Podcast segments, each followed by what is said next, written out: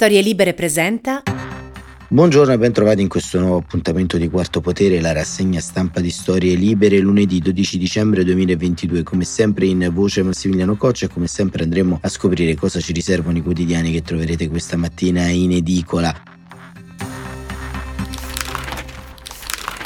Particolare attenzione nei giorni scorsi è stata riservata alle notizie provenienti da Bruxelles dove una vasta inchiesta condotta dalla polizia belga e dalla magistratura belga ha portato agli arresti di vari esponenti del mondo politico, in particolare l'ex eurodeputato Per Antonio Panzieri che sarebbe al centro di una tela di corruttela internazionale per assecondare, per ammorbidire le posizioni del Parlamento europeo intorno ai mondiali del Qatar che sono in corso di svolgimento Parlamento e rispetto alle posizioni dell'Unione Europea sul Marocco e i vari fronti aperti dal paese africano rispetto al problema del Sahara occidentale del fronte del Polisario. Questa inchiesta ha portato all'arresto, oltre che di Pierantonio Panzieri, della moglie Silvia Colleoni e della figlia Silvia Panzeri, con grande sgomento ha portato dietro le sbarre anche la vicepresidente, una delle 14 vicepresidenti del Parlamento europeo Eva Kaili del gruppo Socialisti e Democratici, eletta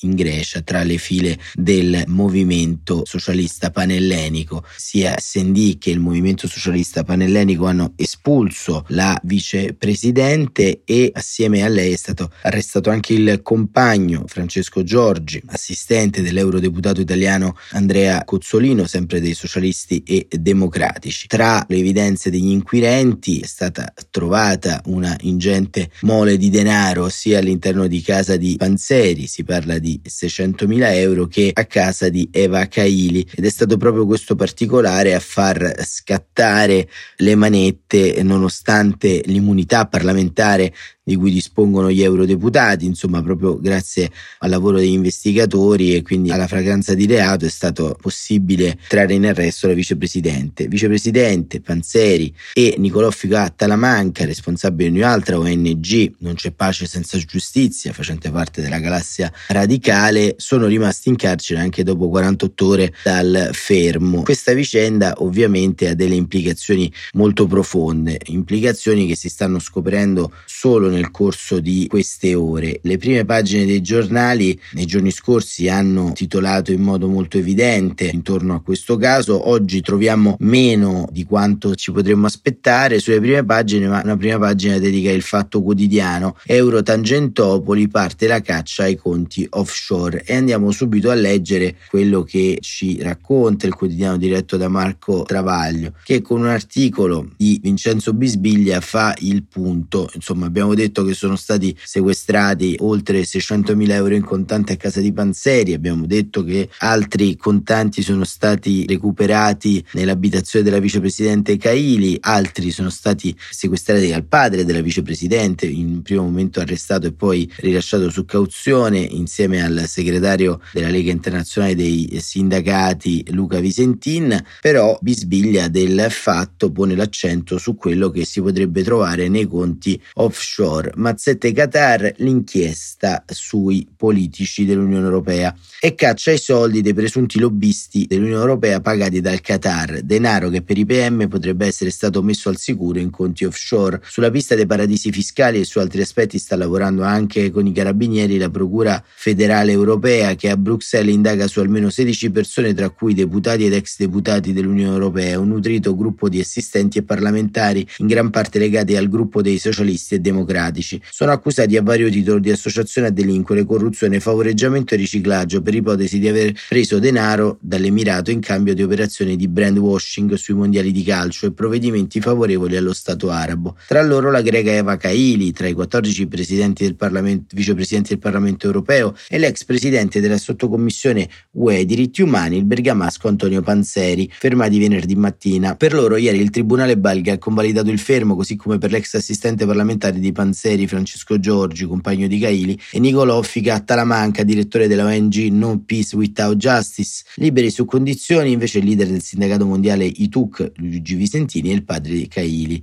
Quest'ultimo, scrive in media Fiamminghi, venerdì era stato sorpreso con un trolley pieno di banconote mentre usciva da un lussuoso hotel di Bruxelles. Ieri fonti del Qatar hanno respinto le accuse parlando di pieno rispetto delle leggi internazionali. L'ipotesi dei PM è che l'ingente quantità di contanti trovati nelle abitazioni degli indagati, almeno 600.000 euro, di cui 500.000 euro a casa di Panzeri, rappresenterebbero pagamento molto recenti, anche alla luce dell'imminente voto sulla liberalizzazione dei visti catarini, cui stava partecipando anche Caili, ma per trovare dove sono finiti i soldi eventualmente arrivati in precedenza bisogna ancora scavare, una pista è quella del gigante, l'uomo misterioso cui fa riferimento la carta di credito che Panzeri e famiglia utilizzavano, secondo chi indaga per viaggi, vacanze e ricchi benefit. Non solo, i PM non escludono che vi siano altri parlamentari UE invischiati o comunque condizionati dalle scelte dei loro collaboratori. Sabato la Polizia Federale ha perquisito l'abitazione dell'eurodeputato italo-belga Mark Tarabella che nel 2021 si iscrisse anche lui come Panzeri al partito articolo 1 dell'ex premier Massimo D'Alema. Il blitz, trattandosi di un deputato, è avvenuto alla presenza della Presidente del Parlamento europeo Roberta Mezzola. Tarabella non è stato trattenuto per essere interrogato, ma i PC sono stati confiscati. Proprio l'esame dei device, PC e smartphone caratterizzerà la fase 2 dell'inchiesta federale, svelata dai quotidiani belgi Le Soir e Knack. Per aggirare l'ostacolo delle guarantigie di cui godono i parlamentari UE, infatti i PM hanno preso di mira uffici, PC e smartphone degli assistenti parlamentari su tutti gli ex collaboratori di Panzeri dal 2014 al 2019, sperando di ricostruire con esattezza come sia composta la delegazione catarina a Bruxelles.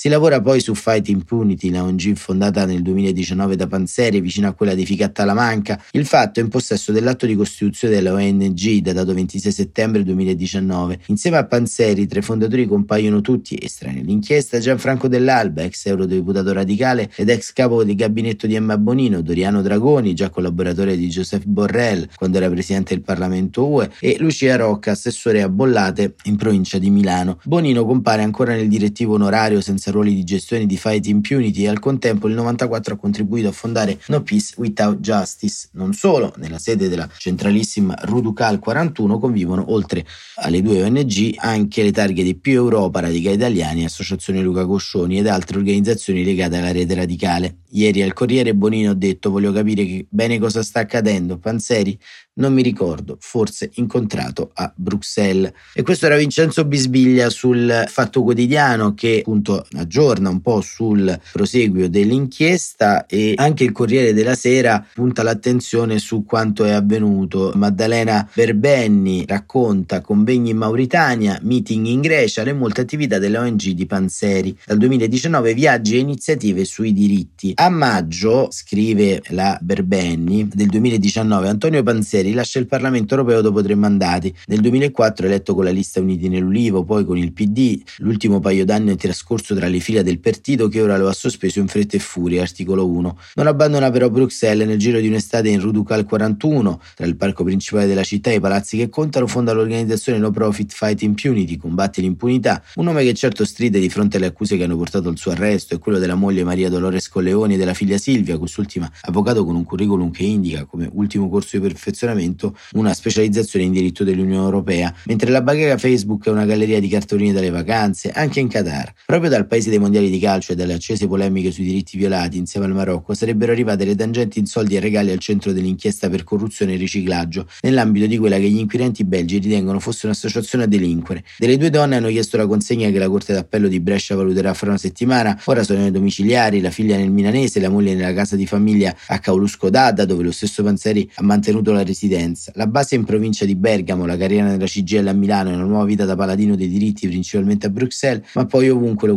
conducessero gli eventi promossi da Five Impunity. Dunque, ad esempio, il 29 marzo al Collège d'Europe a Bruges nelle Fiandre per illustrare il rapporto annuale sull'impunità e la giustizia transnazionale, esteso dall'organizzazione e poi discusso anche al Parlamento europeo. Sono giorni difficili quelli che stiamo attraversando, dice Pensare in un video, la guerra in Ucraina, l'invasione russa sta producendo enormi drammi, non solo sotto il profilo umanitario, ma ci sta proponendo con forza la questione legata all'impunità e ai diritti umani. Noi siamo fortemente impegnati in questa direzione. Il 6 aprile in Grecia al Delphi Economic Forum, il 21 dello stesso mese per presenta alla Camera del Lavoro di Milano un libro sulle vittime nel mondo del lavoro. Il 28 giugno interviene a un convegno internazionale sull'Africa subsahariana a Nuakok, la capitale della Mauritania. L'ultimo appuntamento del 2022 segnalato sui canali social della ONG è un seminario il 2-3 dicembre nella casa di Jean Monnet fuori Parigi dedicato alla libertà dei media e alla lotta contro gli attacchi nei confronti di giornali e giornalisti nel mondo. All'interno appunto di questo grande calderone composto da questa indagine c'è anche la pista, oltre al Qatar, che porta al Marocco. Corruzione al Parlamento UE scrive domani la pista che porta al Marocco. Il commissario europeo agli affari economici e monetari Paolo Gentiloni, scrive Gaia Zini, dice che la sospetta corruzione di europarlamentari finanziati dal Qatar rappresenta un danno di reputazione molto serio per il Parlamento europeo, che è l'unica istituzione eletta direttamente dai cittadini. Il vero problema, scrive Zini, è che potrebbe essere soltanto l'inizio, perché oltre al Qatar c'è forse il Marocco. Se il Qatar è, era ed è preoccupato dalla propria reputazione in materia di diritti umani e dalle ripercussioni che può avere su affari ed eventi come il Mondiale, il Marocco ha un problema con i trattati commerciali. La Corte generale dell'Unione Europea infatti ha stabilito nel settembre 2021 che gli accordi commerciali UE e Marocco erano illegali, il Consiglio europeo li aveva siglati aggirando non solo il Parlamento ma la legislazione europea. La seconda bocciatura sempre per la stessa motivazione. Rabat aveva trattato con Bruxelles ignorando completamente le esigenze del popolo sahrawi che chiede l'indipendenza. Il fronte del Polisario, sostenuto dall'Algeria, ha fatto ricorso e ha vinto. L'eurodeputato socialista Antonio Panzeri agli arresti si occupava molto anche di Marocco ed era visto dai media marocchini filogovernativi come una figura di riferimento che evitava eccessi di aperture europee verso il fronte del Polisario. Nel 2019, per esempio, Panzeri era tra gli europarlamentari che hanno votato a favore dell'accordo di pesca che include esplicitamente il Sahara occidentale, nonostante la contestazione del fronte del Polisario, una prima bocciatura delle corti europee. Panzeri non era certo però solo, hanno votato a favore 415 parlamentari. Panzeri è fuori dal Parlamento dal 2019, ma il Marocco continua a contattare molti suoi amici, tra questi c'è l'europarlamentare belga Marc Tarabella, che è coinvolto ora nell'inchiesta della polizia belga sulla corruzione a Bruxelles. Non sappiamo se ci sono accuse su di lui, ma sabato sera la polizia del Belgio ha perquisito i suoi uffici e casa sua riporta le Soir dopo che venerdì l'ufficio di uno dei suoi collaboratori era finito sotto sequestro. Tarabella è considerato dai siti di informazione Sarawi uno degli eurodeputati ostili, allineato con la capitale Rabat su tutte le vicende che contano. Un paio di anni fa Tarabella ha anche firmato una lettera eh, all'alto rappresentante per la politica estera e di sicurezza Joseph Borrell a sostegno del Regno del Marocco per consentire il passaggio delle merci in un'area demilitarizzata dopo una serie di incidenti per i quali il Marocco si era preso le sue responsabilità. Tarabella, che è vicepresidente della Commissione per i rapporti con la penisola araba dell'Europarlamento, era stato tra i più accesi oppositori delle assegnazioni dei mondiali di calcio al Qatar, poi si era misteriosamente ammorbidito. Il tono del, dei suoi diritti del 2014 su lavoratori e morti e sfruttamento non è lo stesso delle dichiarazioni più recenti contro il boicottaggio delle manifestazioni. Sarebbe ipocrita, la situazione è migliorabile, ma ci sono stati passi in avanti. Aveva anche invitato a guardare le partite senza polemiche. La Coppa del Mondo è una festa da vivere tutti insieme. La legge belga, continua Zini, prevede il Presidente del Parlamento europeo Roberta Mezzola sia presente al momento delle perquisizioni. Mezzola ha quindi assistito alle perquisizioni a casa d'Arabella e potrebbero non essere le ultime.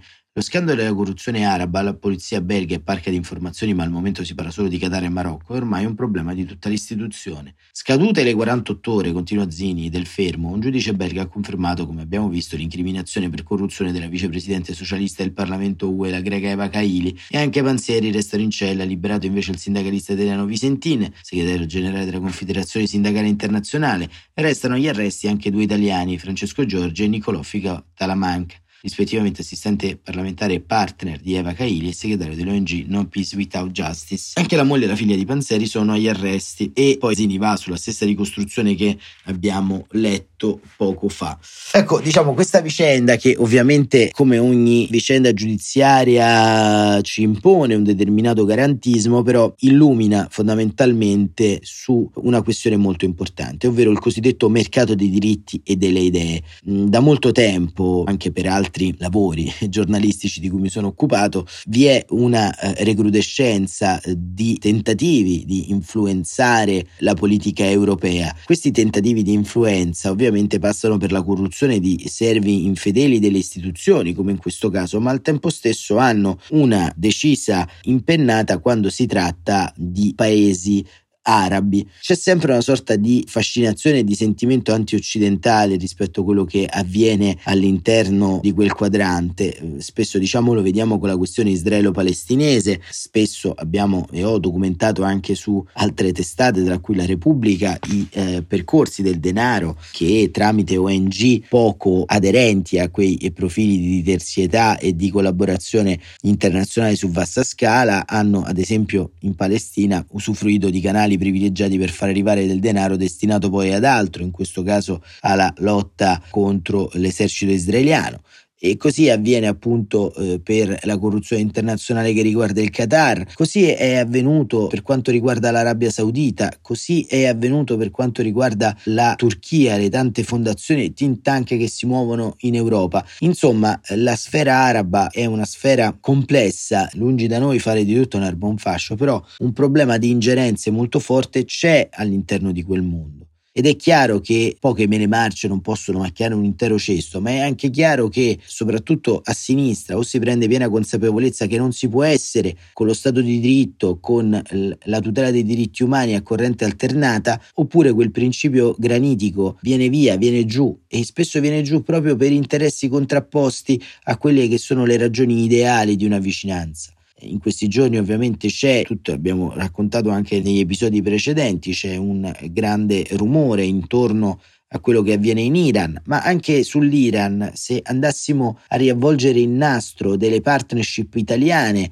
all'interno di quelle aree, eh, ci accorgeremmo di come per anni, per decenni si è fatto accordi commerciali in totale spregio dei diritti umani e delle elementari regole del diritto. L'assioma portiamo commercio, avremo diritti è un assioma totalmente falso. Questo riguarda anche eh, questi mondiali eh, assegnati al Qatar che badate bene hanno in questa storia dell'Europarlamento un atto finale rispetto ai meccanismi corruttivi che sono stati messi in atto fin dalla sua assegnazione. Fu addirittura arrestato uh, Michel Platini, all'epoca presidente dell'UEFA. Ci sono continue accuse di brogli sulle votazioni, di acquisto dei voti da parte del Qatar. Ecco, quando un mondiale nasce male, finisce male, e non solo diciamo il mondiale che avviene sui campi da calcio. Però se due indizi fanno una prova, sostanzialmente il contenitore del Qatar rischia di essere una bomba d'orologeria che coinvolge non solo un pezzo della politica, non solo un pezzo dell'associazionismo, ma soprattutto un pezzo delle diplomazie internazionali.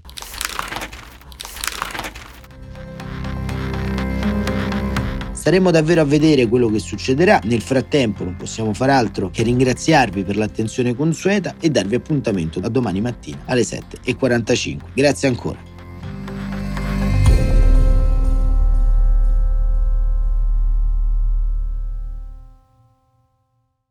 Una produzione storielibere.fm di Gianandrea Cerone e Rossana De Michele. Coordinamento editoriale Guido Guenci.